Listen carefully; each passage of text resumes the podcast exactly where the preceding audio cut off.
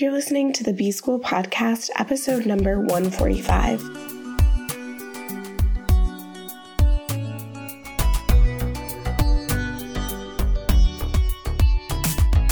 Welcome to the B School Podcast. I'm your host, Taylor Elyse Morrison, and I'm sharing my journey of learning, unlearning, and growth in the hopes that you can do the same. So, this week has been about collaboration, and I wanted to wrap it up with a collaboration case study I'm actually in the process of doing one of the largest scale collaborations that I've ever done. And I wanted to walk you through how I've been building this out and what it's looked like and what I've learned. So, a couple of months ago, I was really thinking about the concept of self care, which, you know, I've been talking about so much. And I wanted to have some type of series to help women really examine their own relationship to self care and maybe build out some new practices. And when I originally thought about it, I was going to try and do it all on my own, create all the content myself, and just have it be a one woman show as I'm used to. And when I really thought about the mindset around it, there was a lot of pride in that and also maybe a little fear that no one else would want to do it with me. And eventually I conceived this idea of 31 days of self care where I would interview 31 women about their relationship to self care in their favorite self care practice. And that was scary, honestly, to reach out to all of these people, some who I knew, some who I had kind of cultivated online relationships with, but I hadn't talked to them in person. It was definitely a little bit scary. But I had this mindset of humility of this is what I feel like I could offer, which was a lot of the framework and operations and structure. Also, some of my writing skill sets to tighten up the interviews. And then also having this mindset of abundance of, yeah, some of these women talk about self care too. And there is room for many of us to talk about self care. In fact, we need to all be talking about self care. Otherwise, our definition of it is going to continue to be so limited. So I had to have that humility and that abundance mindset to even move into a place where I felt like I could start to p- pursue this collaboration. After I got my mindset right, I was able to do a check in of, okay, is this related to what I do? Yes, I am at a point where I want to talk about self care. And even the organizational consulting work that I do, I'm thinking about how organizations are practicing self care. So, yes, this is related to what I do. Vision wise, where I see myself going in the impact where I want to see the world going, is to end burnout, to create brands and workplaces and develop people where burnout is not necessary because people and organizations are walking in alignment. So, yes, this is 100% moving me closer to my vision. Another thing that I did to move me closer to my vision was give myself more time to accomplish this. I originally was going to try and make the challenge in July, and I decided to move the series into August to give myself that breathing room so that I was living into my own vision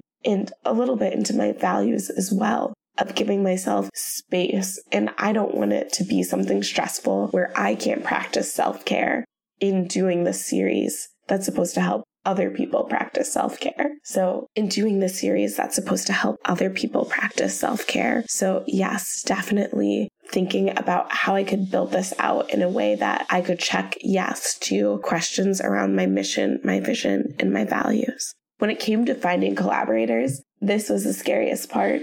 And I did it in multiple ways. I did it with asking my friends. I asked some people who I had online relationships with. And I also did some cold asks. In all of those, I was really clear of this is the goal of my self care looks like 31 days of self care series. This is what I'm committing to. This is what I would ask you to commit to. And here's how I think it could benefit both of us. And like I mentioned in the previous episode, having that clear, concise statement of, okay, this is exactly what I'm getting into actually was really helpful. And I only got one no. Now I got plenty of people who didn't respond, but the yeses were really aligned yeses and people seemed appreciative of the approach. And then in terms of defining the collaboration, I didn't have the 30 minute session with people because really what I'm asking for of the participants is to spend 15 minutes of their time conducting an interview and then to share that interview with their network or share the series with their network. So I just put all of those expectations in the email asking them, in the email response after they accepted, and then in the subsequent follow up emails as I'm providing materials. So that's how I did the definition of collaboration. So we again know exactly what we're getting into. I'm really excited about this collaboration because I, for one, am learning so much about what self care can look like. I have my own practices that I love and cherish, but it's really cool to hear other women in their journeys with self care and what they do to practice self care. Some of the practices I'll try, some of the practices probably aren't for me, but it's also building this community and a space where other women who are the recipients of this series can also share their experience with self care. So this is what the process of building that collaboration looked like for me. I hope it was a helpful case study so you could see how I went about it.